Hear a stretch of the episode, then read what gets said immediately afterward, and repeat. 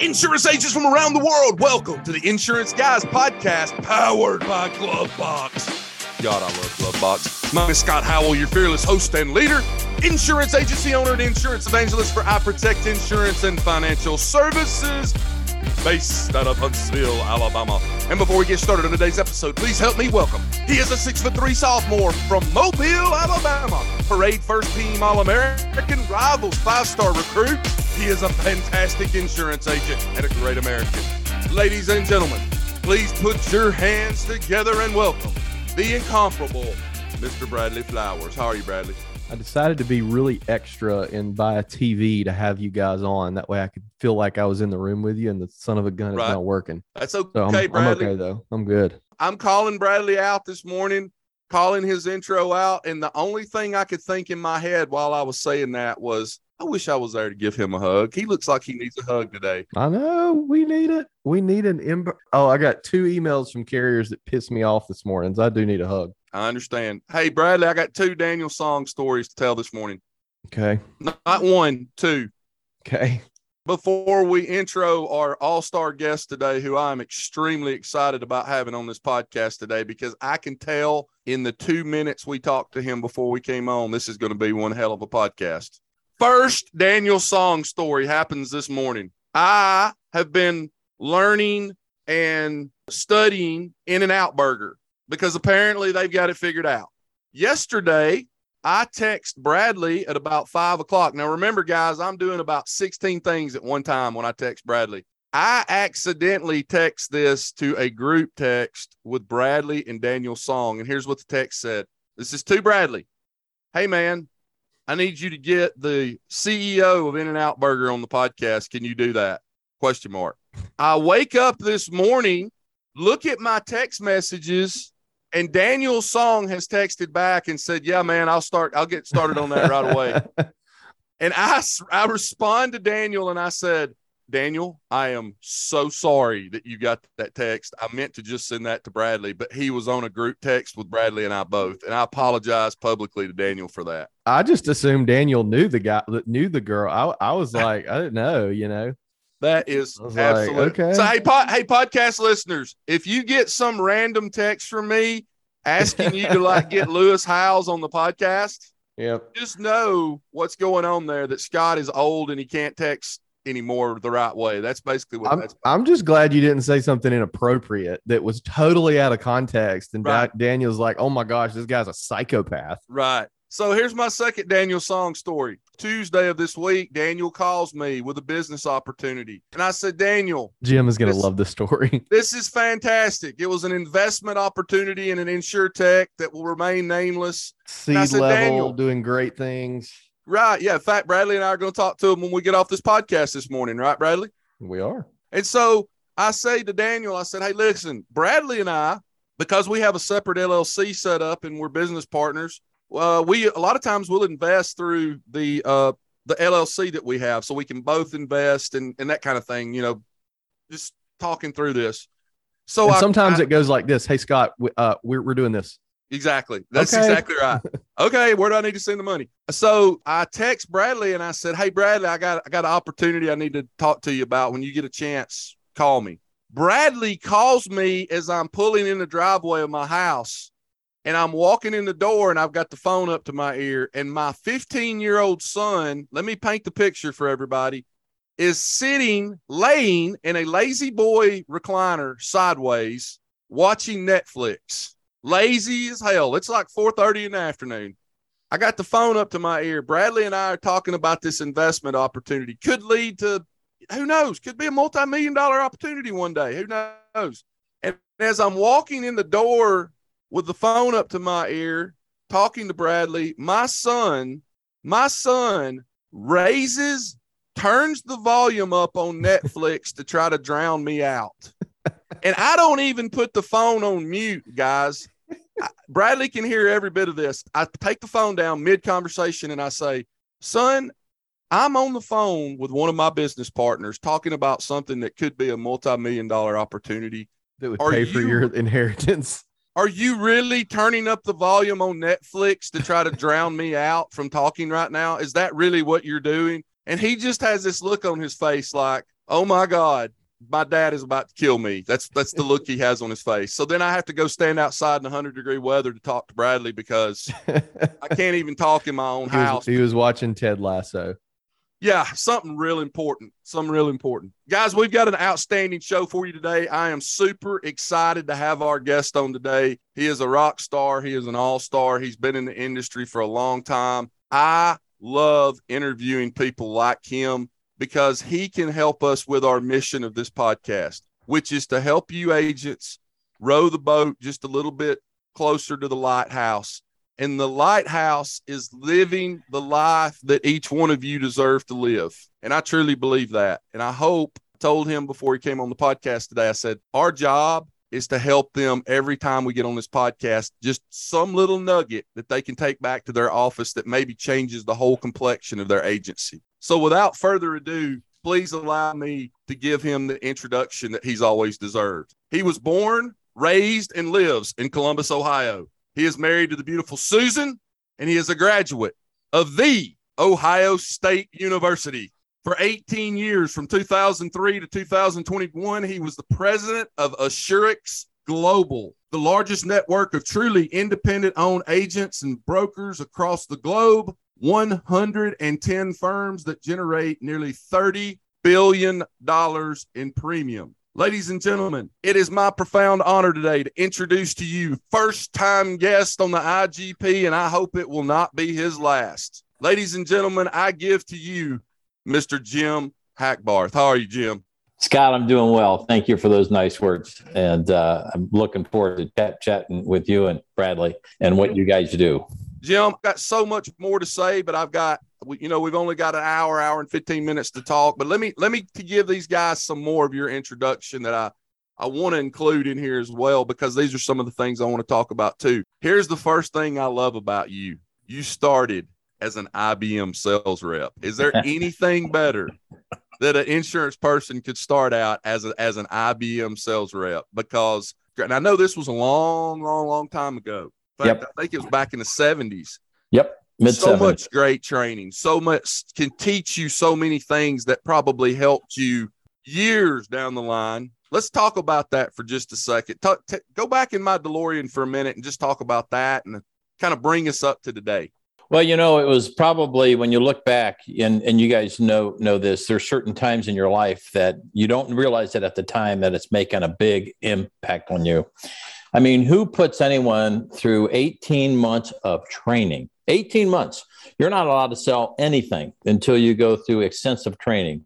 It's sales training, it's industry training, it's learning technology. And I was lucky when I got done through 18 months of training that the available sales patch or territory was insurance. And then you sit in a big bullpen with 30 other sales reps. The guy next to you might have been a sales rep for 30 years, and you're learning through osmosis and training, et cetera, et cetera. And uh, great experience. And I was fortunate and lucky to have landed in the insurance industry. I think I'd share with you my undergrad out of Ohio State was in insurance, which was weird at the time. I was a phys ed major prior to that, transferred into Ohio State um, it was unfortunate. My father died at a very young age unexpectedly. He was 53, and he was a claims adjuster for a Midwest insurance company. Mm-hmm. And the day before he died, he actually drove down to where I was going to college at the time in Athens, Ohio, a school called Ohio University, not to be confused with Ohio State.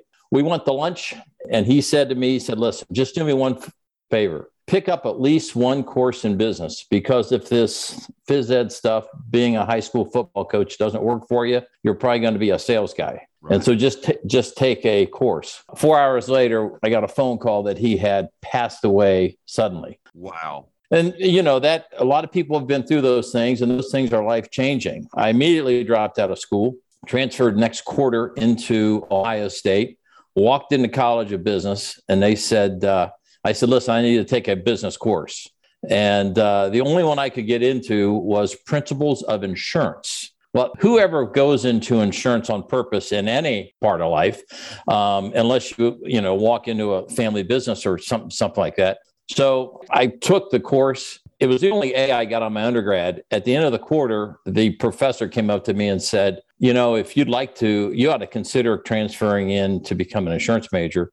And I said, absolutely not. I have no desire. And then he said something that was magical. He said, well, there's there's a fund here. It's called the Griffith Insurance Fund, and we will give money to people that that show they have a interest in insurance. And at the time, money was very important to me because I was working two part-time jobs to make it through school. And so I did it. And they said you have to demonstrate that you are sincere. So if you get a part-time job in the insurance industry, that'll help. Went to work for Prudential at night selling life insurance, and the rest is history. I got bit by it, applied after after my undergrad to an underwriting job at Nationwide Insurance and also Westfield Center, and they turned me down.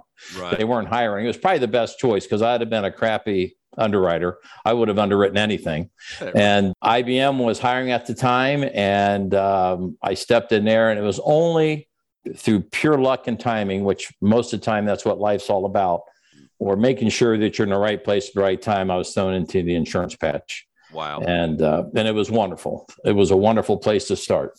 When you walked into the principles of insurance class, were you met with a, a bunch of other people who had insomnia and were trying to sleep, or were there people in there who actually wanted to learn it?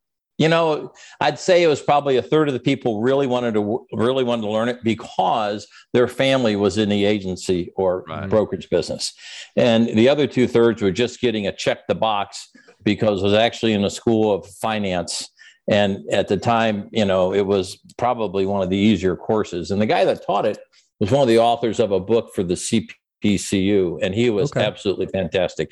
Wow. And but you know, I had been around the insurance industry because my dad had been in the claims area for a carrier, and so you know, uh, I I knew it enough. I didn't want to be around it.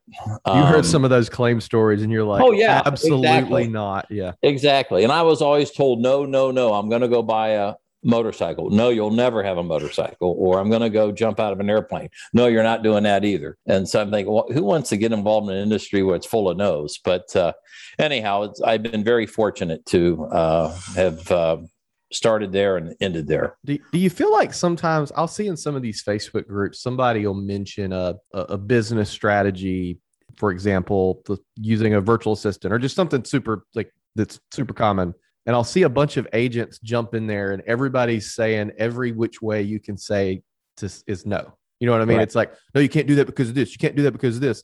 And almost a lot of times, every scenario is something so far fetched that there's a less than a 1% chance happening. Why wouldn't you take that risk and, and, and so on and so forth? Do you feel like our industry has a little bit of a, a reputation for saying no and a little bit of culture of that? And we're because we're in risk management, so to speak, we're a little bit risk averse. Whereas in other industries, business owners would be willing to take those risks and it pay off. You know, I see where you're coming from by that asking that, but it has changed so much in the last 30 years. It was no all the time to change. Yeah. And thank goodness for that next gen, that next gen, which includes you. And I am so energized that when I see the number of young people that are entering this business.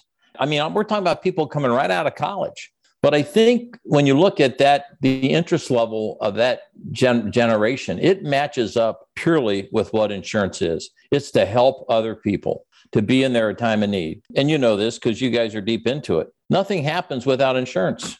Yeah. Nothing. You don't start a church, you don't start a law practice, you don't buy a house, you don't buy a car if you don't have insurance. And I think when you look at where the world is today and young people and they understand what insurance is about and you can actually are helping other people.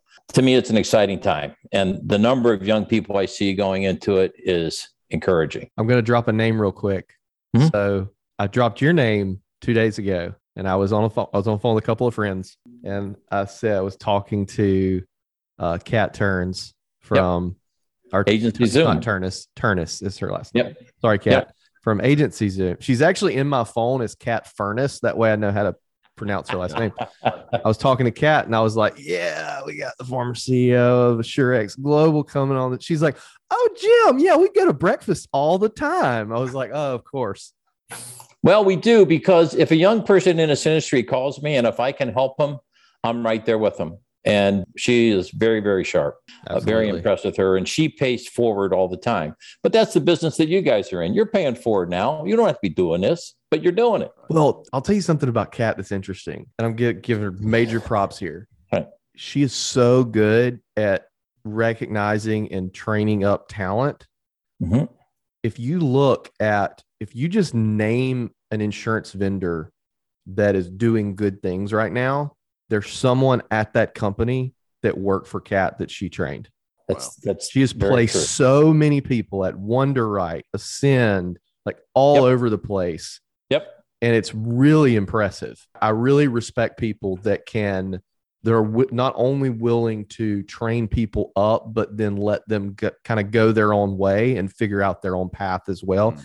and be supportive of that. It's Yep. something that's really lacking in the industry, I think. it's changed a lot and the trend is heading in that direction and and again what you guys are doing is just one example of many of how this industry has changed Yep. Jim, I want to say congratulations. Today, if I'm not mistaken, today would have been your 19th anniversary Assurex Global. And I know Yep. that's uh, probably brought on some feelings this morning about looking at the past and and the, your your period of over 18 years there as Yep. the president and CEO. Talk to these insurance agents today about what you learned leading an organization that had over 115 firms that were part of that. Mhm. The good, the bad, the ugly that you see insurance independent agents do or did while you were there leading that. Talk to them a little bit about what you saw agencies do that were successful while you were there, because you know, kind of like a a college baseball uh, coach or team or whatever, you could probably look across the firms that were part of that and go, you know, they're really successful, and I know I can see why.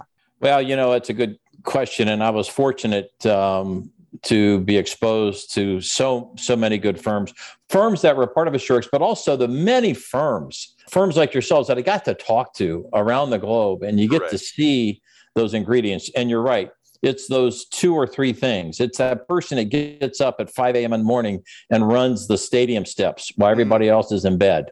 Mm, and you know, there's a couple key ingre- ingredients that I saw. One, always be working on the perpetuation of your business model. mm, Always be working on that. Don't let it lay dormant. And that's, you know, bringing in new talent. That's spreading the ownership when it's warranted. And today's day and age, the valuations that, and I'm sure you guys get calls every day, the valuations in this industry, staying independent to me, and I'm such an advocate. Now, that doesn't mean that the investment banking backed firms or the publicly traded firms are bad. I'm not saying that, but staying independent as much as you can and taking care of your people. And that's working on the perpetuation of ownership and making sure you got the capital, even if you have to bring in a little bit of outside capital to continue to fund that growth. That means recruiting, recruiting, recruiting. One of the things I've that I saw is that in this industry, which is really different, is that the agency leaders and owners are never satisfied. And I'm not saying that in a negative way, but always striving to get better. Don't sit on your laurels. And you're always looking for tools of efficiency. And thank goodness, the amount of technology that's hitting your doorstep today that allows you to be more efficient. You take firms like Ascend or a GloveBox or a Bold Penguin, and those tools that allowed you to become more efficient. I think the and something that I've seen happen on probably in the last more in the last eight to ten years is the investment that firms of all sizing sizes are making in technology. And if you look at the how technology has changed. Years ago, it was just kind of the back office stuff, the back office accounting. Firms like AMS, which is now Vertafore, and Applied Systems, the, you know, the two large firms. But back then, there were probably 15 firms out there. And then it evolved to kind of more of the front office, and that's where rating came about. And you know the you know the multi-company rating, and that was probably the beginning of the stages of really having front office technology that's going to positively impact your clients. And now we've got a whole new gen- generation of stuff that to me is very very exciting. The data analytics tools that you can now start scraping data and providing relevant information to your clients, uh, tools that allow you to become more efficient and effective with what you do, client facing stuff. You're right. I mean, I don't want to be calling my agent or broker and pull up my insurance card. I mean, I want to be able to go into a portal and print it down. I had a trigger on my phone today that my boat insurance was uh, due. I know I paid it, but I'm thinking I better get new insurance cards. So, you know, as opposed to calling up my agent, I just went onto the portal, downloaded them, printed them off, put them on my iPhone, port them to my iPhone, I'm good, good to go. So that generation. So ownership, looking for efficiencies all the time. Some of that's embedding the right technology. Don't be scared of bringing in the new technology, and then and really using technology as a competitive advantage that's also going to increase your client relationship.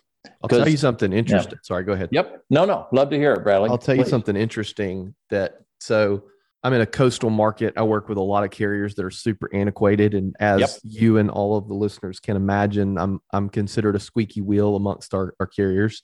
And I actually got kind of excited because uh, one of the carriers who does tends to not listen to me, we wrote a, a, a pretty big policy with this week. So now we're we're higher up on their their radar. Funny how that happens, you know. Funny how that happens. yeah, exactly. So I had an actually an underwriter at that company reach out to me that I'm friends with and say, I had no idea that big policy was you guys. But anyway, uh, so the when I when I often talk to carriers, agents, and vendors about becoming more technologically savvy, I have a point that I make to them. And you know, the industry is getting older, people are retiring, there's young people coming into the industry the average millennial, I think, stays at a job 3.8 years. The right. average Gen Z is 2.6, I believe. Right. Um, recently, uh, say recently, it was about a year ago, I got an introduction to the chief insurance officer, I think was his title at Apple Computer. And my very first question to him was, why the hell does Apple have a chief insurance officer? You're not about to start selling insurance, are you? Right. And, no, no, no. So his his job, and I asked him to come on the show. He politely declined because he's sort of behind the scenes. His job is to convince insurance carriers and vendors to make their product work on Apple computers. Mm. And the reasoning, and it's not an Apple, I'm not going into an Apple Android argument. It's not that. The reason is because you have these Gen Zers coming into the workforce who have never been on any device that's not an Apple device. Wow. And you are going to put them in front of a computer that's five years old, makes weird noises when you turn it on, right. and is not in the Apple ecosystem that they're used to on this right here. Yep. I'm holding up my phone. And I think that's a perfect analogy to why carriers, vendors, and agencies should bring their business and use as much technology that creates efficiency, not inefficiencies. Because some technologies, people add technology for the sake of adding technology and it creates right. inefficiencies. Yep. technology like Ascend or GloveBox that creates efficiency, it's going to hurt your recruiting if you are super antiquated because they can go somewhere else and they're in a technology ecosystem that they're more used to that they are e- that's easier. So that's another way to think about why should, and that's what we tell all of our carriers like yep. this is why we need you on Ivans even though I have my reservations with Ivans. We need you on these platforms. We need you downloading commissions API all raters all that stuff because it's going to ultimately affect the recruiting as a whole and we've got to start trending in that direction. I would love to get your thoughts on that. Well, you're spot on, and of course, Apple would be thinking that way. And, it's going back to the previous uh, question you asked. The whole perpetuation ain't going to work unless you bring in the right kind of people and the young people. You're not going to get them unless you can give them the hammer and the nails and the saw, current technology that allow them to do their job. If a firm is not investing into that, then maybe they just ought to start to say, you know, we're, you know, admit it. You're not going to find the right people that your clients want to interact with that are going to use the right social media tools and use the suspecting and prospecting tools, et cetera.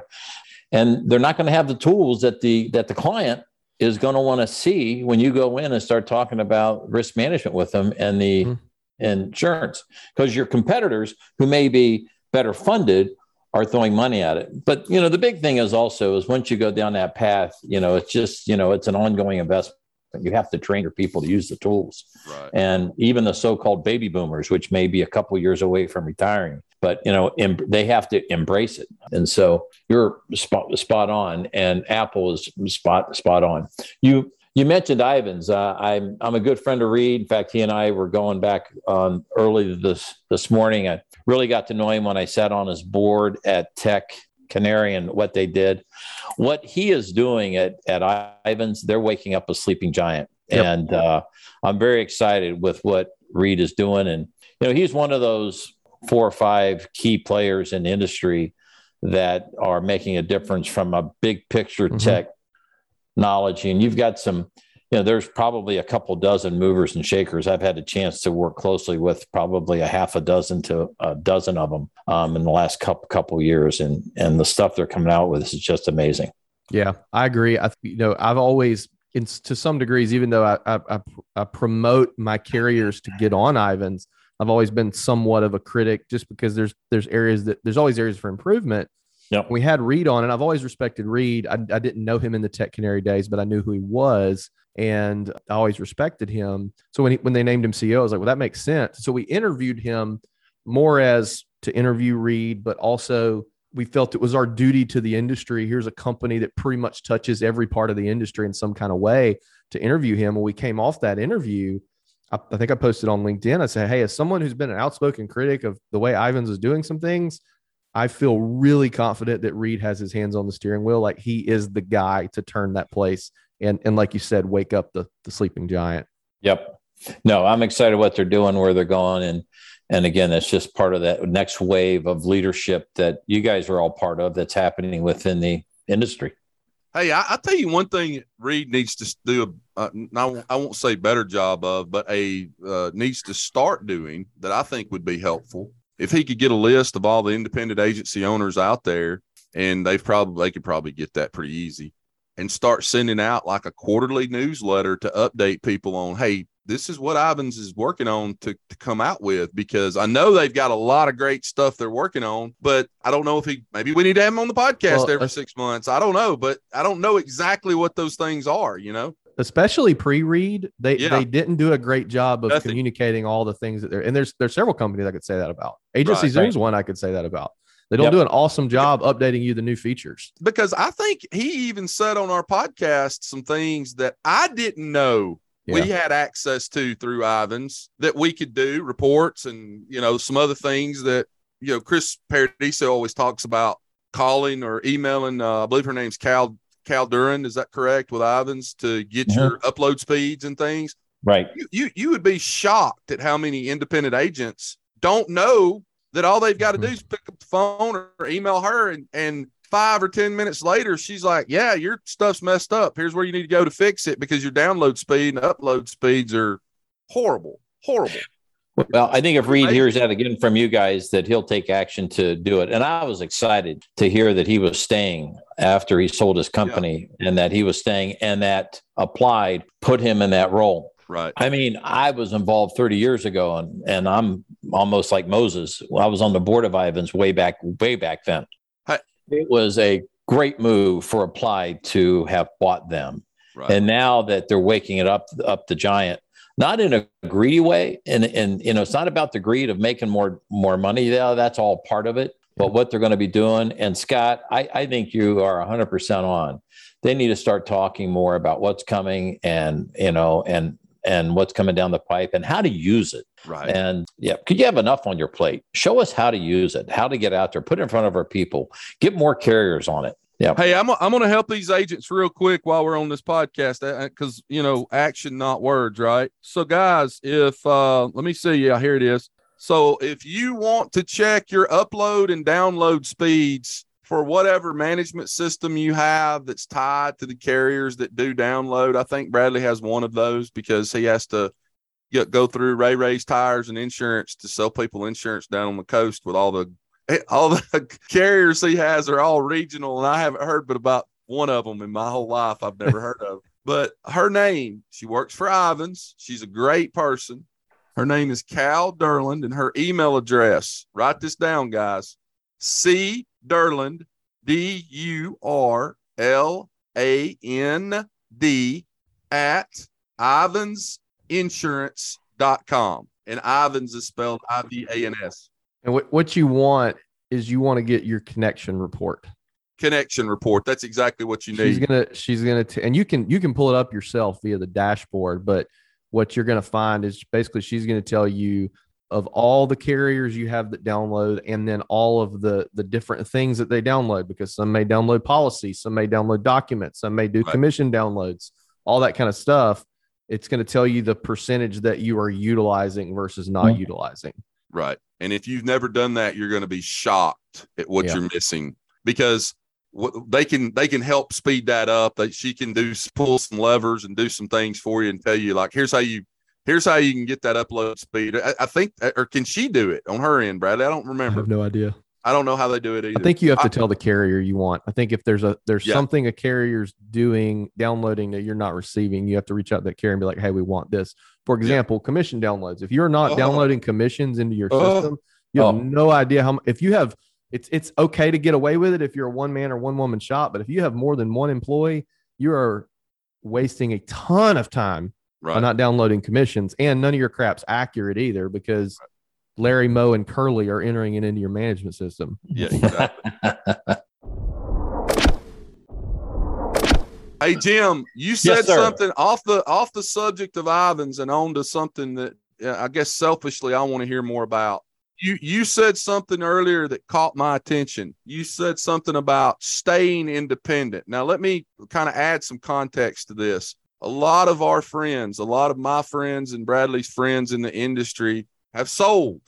Yep. They had to yes. the money that was being offered, you would be insane not to sell your agency. And most of those people are still with the agency for a number of years as part of the buyout agreement. You said stay independent. Tell me your thoughts on M&A right now and the fact that Bradley and I are at this place in our career. We do get approached.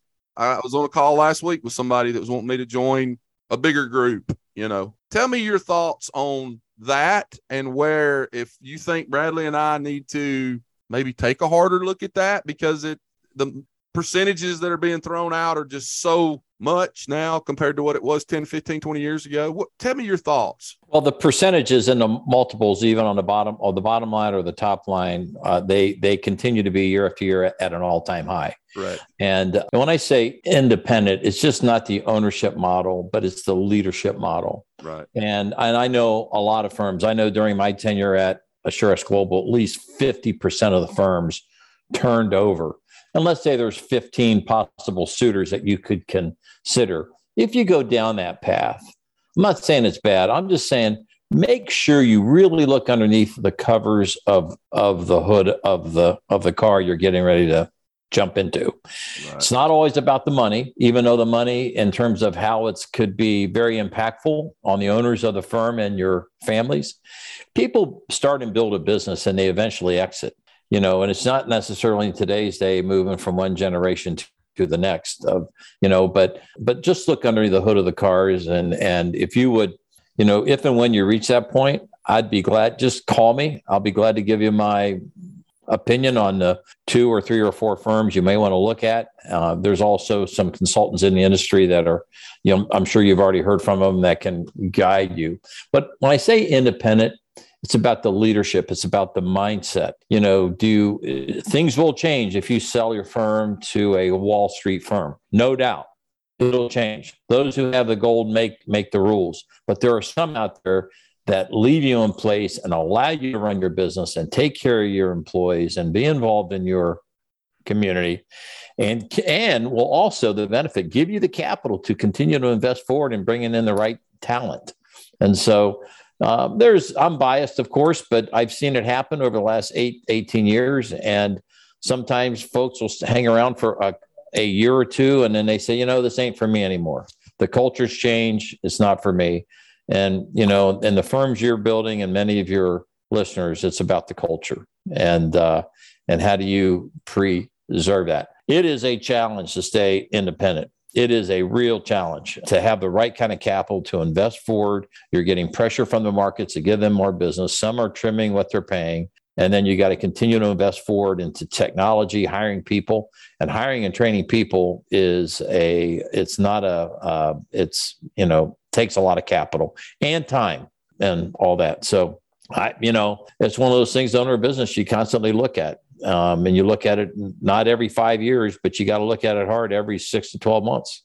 Well, it's one of those things. I called. I'll give you an example. About two weeks ago, I called Scott. So we, our business is at this this weird inflection point where we're kind of pretty much out of startup phase and we're we're transitioning into more of a corporate like structure uh, as far as internal goes and we're i'm completely bootstrapped no investors no right. No loans no debt no i have a business credit card i pay off every month that's it and, and i think scott is the same way and i called scott and i said man you know what everybody talks about it's like this is hard Yep. It's hard.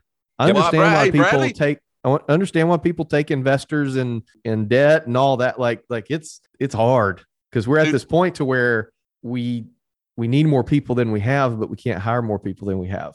Right. Bradley Brad, Bradley said something, Jim, in a podcast about six weeks ago that I could not stop thinking about after he said it because people will say things to me and then it'll just be one or two sentences, but it'll resonate with me so much that I can't get it off my mind. And we are in the middle of a podcast just like this. And he said, You know, Scott, we always talk about how hard it is to start a scratch agency. He said, I'm not so sure it's harder for me today than it was when we started scratch. And I started thinking about that and I thought, you know what? He's right. I think it's harder today. Mm-hmm. You know, mm-hmm. the there's the old adage, more money, more problems right? Yep, that's true. And I'm telling you, the more I thought about it, I thought, you know what? I think he's right. I well, think it's tougher once you get 10, 15, 20, 30, 40 employees. And yep. You when know, you're a scratch business, writing more business solves all your problems. Yeah. It does. When yep. you're more than scratch, writing more business creates more problems. right. right. Well said. It's listen, it is. it's it is a wonderful industry, a great business but with once the investment bankers woke up and looked at this industry starting about 15 years ago, right. they woke up. They love those renewal dollars. Right. Where else do you, where else can you wake up January 1 knowing that I don't know 85, 90, 95% of last year's dollar is going to be here? Correct. If you're a doctor, it's not going to happen. If you're a lawyer, it's not going to happen. You got to ring the bell Jan- January 1, and then you got to invest forward. So when the investment bankers woke up and saw this industry, they kind of skewed it then. And that's what drive, drove up the multiples. Mm-hmm. It's not necessarily a bad thing. It just takes a lot of discipline and a lot of help from outsiders at times. And so and again, if and when you guys ever reach that point, I'd love to, you know, help you any way I can. I mean, just to give you some inside advice and some of the things that I've seen and to stay independent. And you don't always have to give up equity control. Right. There are, as they say over in London, there are schemes out there where you want to bring in additional out, outside capital and it might be 15 to 20% of the ownership. Right. And and that you infuse that capital, and now all of a sudden you go hire another two or three producers or buy that right kind of technology that you want to put in and and then having a full-time training manager. Could you imagine that? In your firms having a full-time training manager? How that would alleviate? That's my north star. That's right, i literally right. woke up this morning and was right. like and, and i thought about it more than just today. I'm like that's where i'm trying to get to where my business has the revenue where it makes sense to hire a training manager because I hate freaking doing it. No, I don't well, like doing it at all. It's hard. It doesn't yeah. leverage your skill sets as leaders of your firms and and uh, the things that that have gotten you to where you are today. Right. Hey, I, I, you mentioned London. I'll tell you something funny. You'll like this. So, you guys listen to this. This is I don't know what the date is. July fourteenth. The weather, I think, for the past few days and the next five days in London is is phenomenal for this time of the year. In yep. fact, I was just over there uh, last week. I was in London and it was it was great and somebody said something this isn't exact wording something the effect of if you need to get stuff pushed through in london this is the week to do it because all the underwriters are in great moods because it's good weather. That's right. It's like it's about brad, right. Brad were you over there for pleasure or business? I would love to tell you that i was over there for business to visit lloyd's but i was over there on a vacation. Have you ever had a chance to visit lloyd's? Uh, Scott and I are going hopefully next year. Have not, have never had a chance. Fantastic. It'll be one of the most exciting experiences. I It's like wait. being on the New York Stock Exchange floor. Yeah. It's, Insurance it's mecca. incredible. Yeah. It is Mecca. So Hey Jim, I want to. I have never had a podcast guest on this podcast at a more perfect time than having you on here today, and I'm going to tell you why. So every six months, I come up with a topic that it's all I think about all the time. It just encompasses it, just engulfs me. And for the last six months, that's been leadership, and I've gone out and talked and done uh, leadership talks all over the U.S. at different insurance conferences, and had a really good time doing that and meeting people. And then today you're on the podcast, and I've just come up with a new topic that is now just all over me that I'm trying to kind of get my arms around. And I think the reason I've I've been thinking a lot about this is our agency is also in a transition period where we've gone from that small boutique agency to growing uh, large enough to have lots of employees and people selling insurance and human resource problems and those types of things. And so, my newest topic, and this is why it's so perfect to have you on here today, and I want you to speak to these agents about this. And Bradley mentioned it earlier. When you start a scratch insurance agency as an independent or or a captive care, uh, agency, it's just you. Yep. And you're you're cleaning toilets and you're doing the service work and you're selling and maybe you got one person that's helping you out in the office, something like that. But my topic, the newest topic that I have that is now just all over me is how every single business in America does not, I'm not talking about just insurance. I'm talking about every single business in America starts out what I call simple.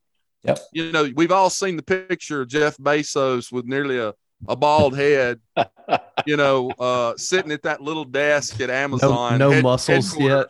Yeah, he was the, the little skinny, nerdy guy with the suit on. Yep. Well, naturally, every business that grows, especially one that's grown the way that Amazon has grown, goes from simple to complex. And my newest topic of conversation, and I do try to change this up every six months, is how can we as leaders that take a business that started simple and is now growing in uh, the, the, the complexity factor. We know that's just a natural maturation. Businesses are going to get more complex the bigger you get.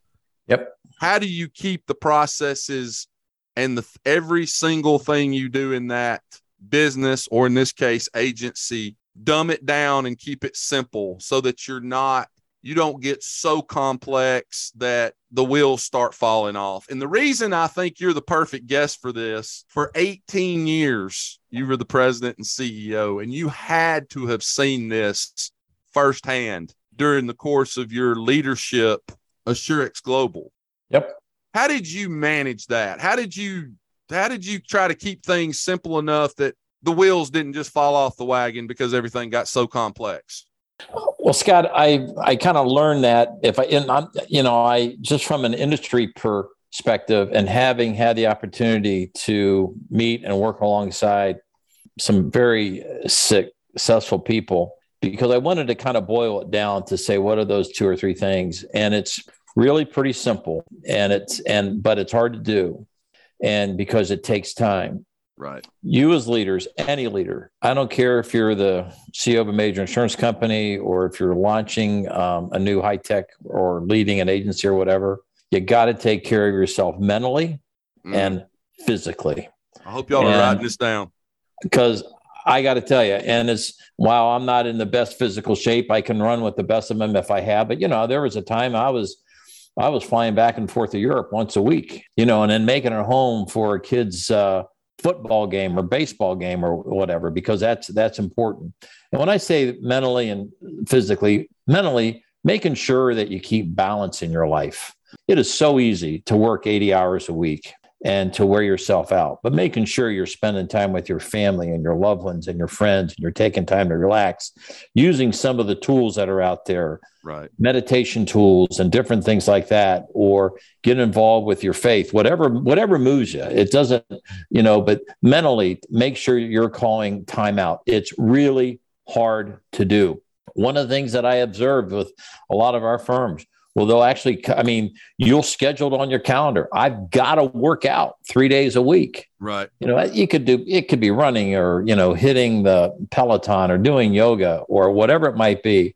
But just staying and trying to keep your physical health because you're running at a horrific pace. Right. And if you take care of those two things from what, I, from what I've seen from a lot of the leaders I've had a chance to work with around the world, it sounds simple, but to put that into place, you take care of those things, the rest will take care of itself. Mm.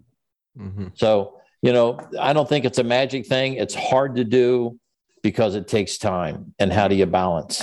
Right. Well, if you just look at like eating right Yes. is so hard. when Mhm. I mean, it's it just in general, it's so hard. But then when you combine that with working a ton of hours or being on the road, you know, my buddy Ryan Hanley and I were talking one day about how hard it is being out on the road, just in all different things. And I was in in a town doing something, and it's like the only thing available is like Wendy's. It's like it's like it's so freaking hard to Yeah. to eat well when you're on the road to to get your workout in to you know you meet people and they want to go out for beers and that sort of thing you know what i mean it's i totally agree. Well, and and more and more than just that, and that is that is wildly important. We're about to have secret time, and I haven't had secret time very often lately, and I'm not going to start crying. trust tree I'm not going to start crying, but I think our podcast listeners need to hear this. And I've said this a couple times at different events. I've said this. My lack of understanding of what Jim just said cost me my first marriage. Sure. It's the Yep. reason. It's the reason why I only get to see my son two weeks out of four. Right. Right. And you know, there's somebody out there listening to this right now that that resonates with, because it is so easy. The first five years that you're building an agency, which Bradley smack dab in the middle of right now, he's Yep. been. I think 2019 was the was your opening of the independent agency. mm-hmm. if you're not careful, if you're not careful, it's going to get away from you. And what I mean by get away from you is your family. You're working six days a week. I remember, I remember with my first marriage, I had her, you know, our friends would call me on Saturday and be like, Why aren't you out here at the lake? Your wife's out here with your son. Where are you at? And I'd be like, Man, I got to work. I, I can't Mm-hmm. I can't go to the lake. And I'll take it one step further. And there's a lot of people on this podcast listening right now that need to hear this. Yep. I, I had somebody, he was about Jim's age, tell me this years ago. And I want everybody to hear this. This is secret time, guys. Y'all all need to hear this. Yep. And don't ever forget I said this. And I'm speaking to some some friends of mine right now too that are in the industry that need to hear this. You've got to be extremely careful with alcohol because a buddy of mine, again about Jim's age, he Yep. he pulled me aside years ago. I was in my early 30s, and he said, "Scott, I'm going to tell you something, and don't ever forget I said this." He said, "One thing you have to be careful of as you get older and you have a bigger business and you have lots of stress and anxiety is you have to be careful not to fall into the habit of going home doesn't matter what time you get home six seven four thirty whatever time it is and pouring a drink of say whiskey on ice or having a cocktail could be a vodka and tonic whatever Yep. it is and having a drink. And he said the reason you have to be very careful i know that takes the edge off. I know it does because i've been there before. But he said what happens is over time not not a week or two but over years that one drink turns into three drinks turns into six drinks and then by the time you're about 65 or 70 you're a functioning alcoholic That's exactly right.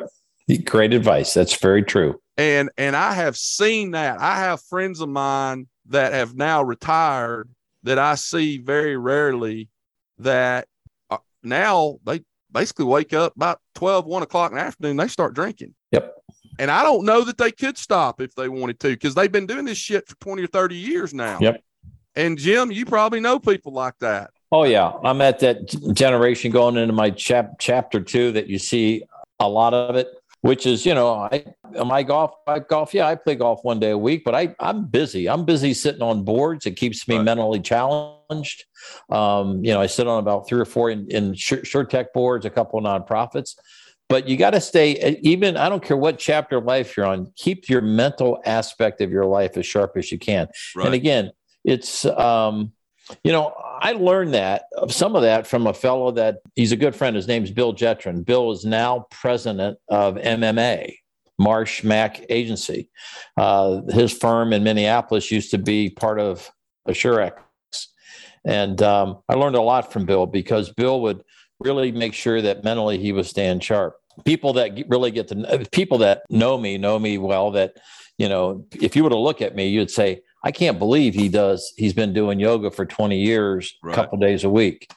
I have a meditation practice that I follow. There's a couple great apps out there, Waking Up or Breathe, and spend 15 to 20 minutes by yourself some period of the day. I don't care if you have to get up at 4:30. Clear your head get rid of the cob cobwebs keep that vision thing uh, where it needs to be take care of your family scott we've all learned we've all you know we've all had those challenges in life it may lead to divorce or regrets but you know look ahead and don't look back and use and make sure that mentally you're staying you're you're keeping your head tuned up. You know the thing about the young generation that's coming into the insurance industry or any industry at point in time you know and it's about time that people talk about mental health and taking care of your mental health and the mental health of your employees and giving them the tools and and to help them and, and all that and then physically to to carve out that time where you know i don't care if you do 20 minutes a day or two two two hours a day but find that time and right. bradley you talked about it. it's so easy to drive by the golden arches or in and out and uh-huh. say you know you know I, I i skip breakfast and it's now 2.30 I'm hungry. I'm just going to drive through and I don't order one cheeseburger. Maybe I'll order three because I'm really hungry. And I and I skip breakfast. And before you know it, you then you go get your annual blood work, and the doctor looks at you. I'll give you a true story. It was probably starting about 10 years ago, maybe 12 years ago. I was doing an all. I started doing an all day annual physical. I'm talking all day, um, every test imaginable. Yep. And I remember the doctor asked me to fill out some paperwork before we met. And he says, What are your goals? And I said, Well, I've got three daughters. I want to, and at the time I was probably 54. I said, I want to walk every daughter down the aisle. That's one of my objectives. And after all day, he came in with a book full of data and he said, I got some good news for you. You'll be able to walk every daughter down the aisle as long as you do it sometime within the next eight years, because you are on a path to have a you're going to, this is where your numbers are trending. If you don't get those under control. So when you reach that chapter life, it could be in your 40s or 50s or whatever, because you know, I mean, there are certain people that just they they don't make it and they get into the circle of bad habits. Right. And then one thing leads to another, then you get sloppy running your business and then your relationships fall apart uh, people leave your firm and and uh, all all all that. So that may be more information than what you wanted to hear from me, but that's those are comes down to the two things. You take care of those things, a lot of other things start to take care of themselves. Well, not only that, but with a business as big as the one that you were running, mm-hmm. you know, one thing you see when businesses get bigger, larger, more people, human resources, board members, board of directors, right. right decision. A lot of people relying on you. Well, that that plus, you know, you go back to complexity and business just naturally as it grows becomes more complex. You get to this point where decisions take time, lots of yes. time. If you're a middle manager, a, a C C level executive at Nationwide Insurance, Travelers Insurance, somewhere like that, and let's say you've got a great idea, and, it, and yep. it really is, it's a fantastic idea that would help everybody well, you can't just take that to Scott Howell and go, hey, man, I got this great idea. I think we need to implement it because I'm going to say, let's go, let's do it. Yep. You work for somebody like that. And again, business gets more and more complex as it gets bigger. Well, now that decision goes up to their manager.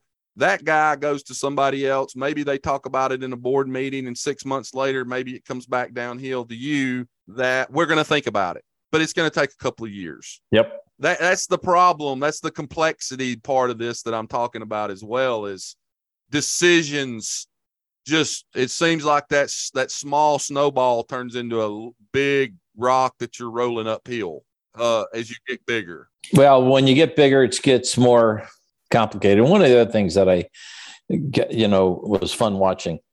Is as firms would grow, don't hesitate to hire people better than you Oh, and then hand it off. right. One of my joys in life, especially when I was leaving Assurex, was my heir apparent. Um, he actually was a, a Assurex global firm at one point in time in his life, and then the, he was in uh, Minneapolis too, and they sold. And I was fortunate enough a couple of years ago, we stayed friends to uh, bring him in to be my heir apparent. Right. Dean Hildebrand's his name.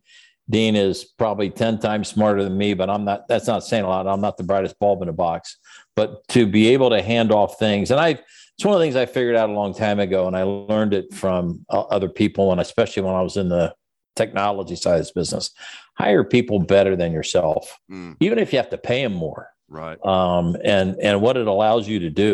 But you got to reach to that point where you have enough capital, and you might have to bring in outside capital, you know, a little bit to in order to scale. But you stay the captain of the ship and stay in a leadership role.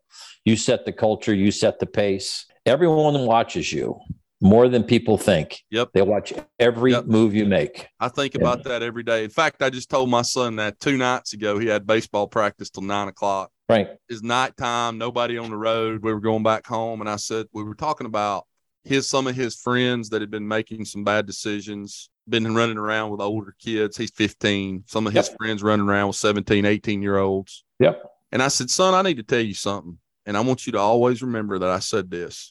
I said, I know that you're going to make some bad decisions.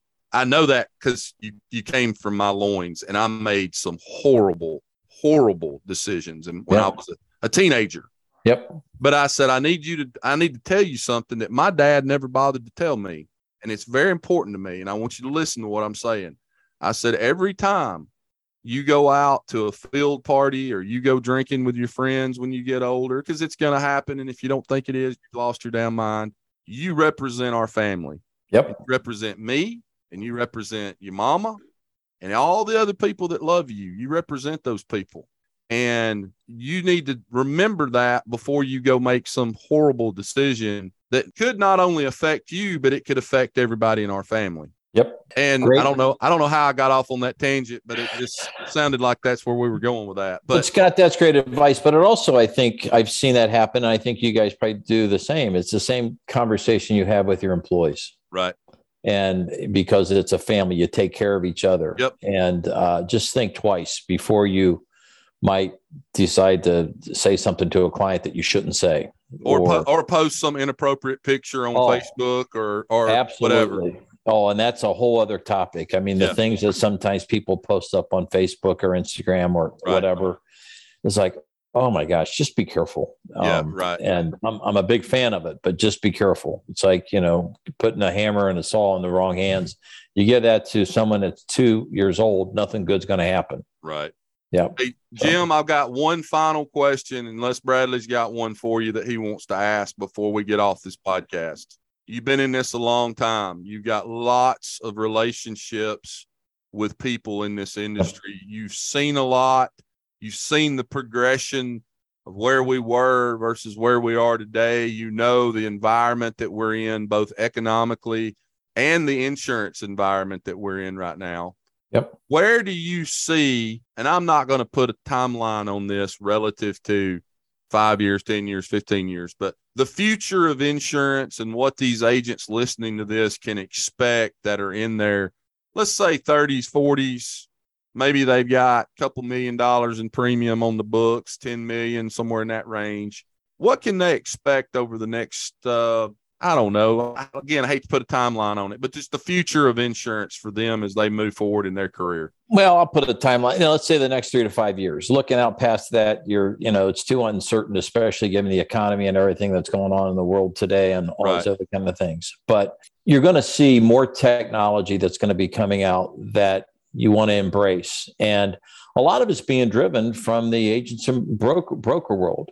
You look at the power of data. We've only scratched the surface as an industry on what the knowledge you can gain from harvesting data. And I've been privileged to see and be involved with uh, some of those companies that are using data and providing it to agents and brokers or show you how to use it to put a benchmarking report or whatever in front of your clients. Uh, when they say, well, how come I need to buy this kind of insurance, et cetera, et cetera? or to do the data mining inside your own systems or to select your carriers who are going to embrace technology with you so that you can give the right kind of service to your clients, but also your employees are productive and are leading happy, happy lives. Right. So I think you're going to see data analytics as we know it today to go to the next chapter. It's going to be more relevant with your client relationships. Been fortunate enough, uh, um, I serve on the board of a company called Enable. And what Kabir Syed did with RiskMatch, he sold it to Vertafore. and then after he left after a couple years, and the firm he's um, he's launching now is absolutely incredible, and the power of data. And you don't have to be a big mega firm to embrace and harvest data. Mm-hmm. So I mm-hmm. think that's going to be important. Everyone throws artificial intelligence around, uh, you know, all the time. I think you'll see some more of that. And it's not locked at the big firms, at the carriers. It's going to come down through the pipes of Ivans and things like that you talked about Ivans earlier. Think the amount, just think the amount of data that runs through those pipes. Yeah. And uh, what can be done to harvest that data. And it's not to use that data, you know, to turn against the carriers, but it's to how do you enrich the client relationship and engage your client and show them things about their business right. that otherwise that they may not know. Now you're that value added trusted advisor that's not going to go that's not going to go away. So I think you're going to continue to see a lot of changes. I know you guys know Andrew Wynn at Ascend. What those guys are doing, when you talk about it fast, it sounds simple, but the impact that that's having on the efficiencies of firm, premium financing, collection, and getting the money that's owed, mm-hmm. it's in, it's incredible. And agents have no go. idea. Like even oh. if you even if you have an idea, you have no idea, dude. I, hey, I'm telling y'all both when they get this thing dialed in, yeah, where you no longer, even if it's an agency billed account, yep, it turns into immediately a direct bill account. Yep. That is mind blowing. Like that's going to be, and I think that's something that they're going to probably have ready in at least the next six to 12 months uh, Plus, it's that, ninety. That, it's ninety percent there now. Oh, I know. I know. It's getting to the adoption level, right? And all the the vendor partners and management system there, partners there and be, that sort of thing. Be nobody. There won't be nobody, especially if you write a bunch of the E&S type business or uh, use you know MGA brokers for uh, agency billed, which a ton mm-hmm. of agencies do. That's probably half of our business now. Well, uh, and think of the impact that that has. Yeah, game's over then. Game's over. Yep up a couple FTEs that you can put in different types of role. Bradley, yep. that's an FTE that could be a, a, training manager or whatever, and the efficiencies. And again, going back to the data thing, uh, make we're in, I think we're on our third gen- generation of data analytical tools. And again, you don't have to be a data scientist. These are tools where they're generating the reports. So, so you're going out and calling that client, and then you can make key decisions on behalf of your client because that's what they're paying you for and you can show them why you need this kind of coverage, et cetera, et cetera. And again, there's a lot of them out there. I've been a, I've been very impressed with what Enable's building. I think Ivans has got some stuff coming, um, and there's room for everybody in the sand, sandbox. And so, anyhow, that's those are my thoughts. Bradley, you got anything you'd like to add to that? I can't follow that, man. I'll let you close us out. Jim, it was a blessing to have you on the show today. I'm going to get your contact information from Bradley. Uh, I want to stay in touch with you because just got a lot to talk about. hey, Scott, Brad, I applaud what you're doing. I love helping others. Um, I'm in that chapter life of paying forward is important. We we are we're there every day, but when you're fortunate to be in the spot I am, it's all part of life. I love what you do. I applaud what you do. It takes time, but it's a reflection of what makes agents and brokers special. Love you guys. Don't hesitate to get a hold of me if I can be of any help to at, at any time. All righty. I appreciate that. Thank you. Great. As I end every podcast, rewards come from action, not discussion. Get your ass out from behind that desk today. Stop running TPS reports. Make sure you take care of your health. Go to the doctor. Uh, work out every day. Do something to to to help your mind mentally outside of insurance because that's all we think about in the insurance business, especially if you're a agency owner or a staff member. We just think about insurance all day long, unlike everybody else out in the big bad world. But take care of yourself. Make sure you're getting sleep. Make sure you're working out. Make sure you're doing all those things that keep you refreshed and you don't get burned out as quickly if that happens. So Go make money for your family, for your wife, for your husband, for your kids' college fund. Go make money for your parents out there that are struggling and need help. You cannot give back the way that you need and want to give back unless you're making money. That I'm sorry, I wish it didn't have to be that way, but it just is. Go write good business for the agencies that you represent and go write good business for the companies that you represent. Bradley Flowers, I love you. Thanks, man. Thanks, Jim. Well said. Jim, Thanks, gentlemen. Be well. Jim, we Bye-bye. love you too. Love Guys, you, you are listening to the Insurance Guys podcast, and we'll see you back here real soon. And we love each and every one of you. Thank you so much for being a part of our family.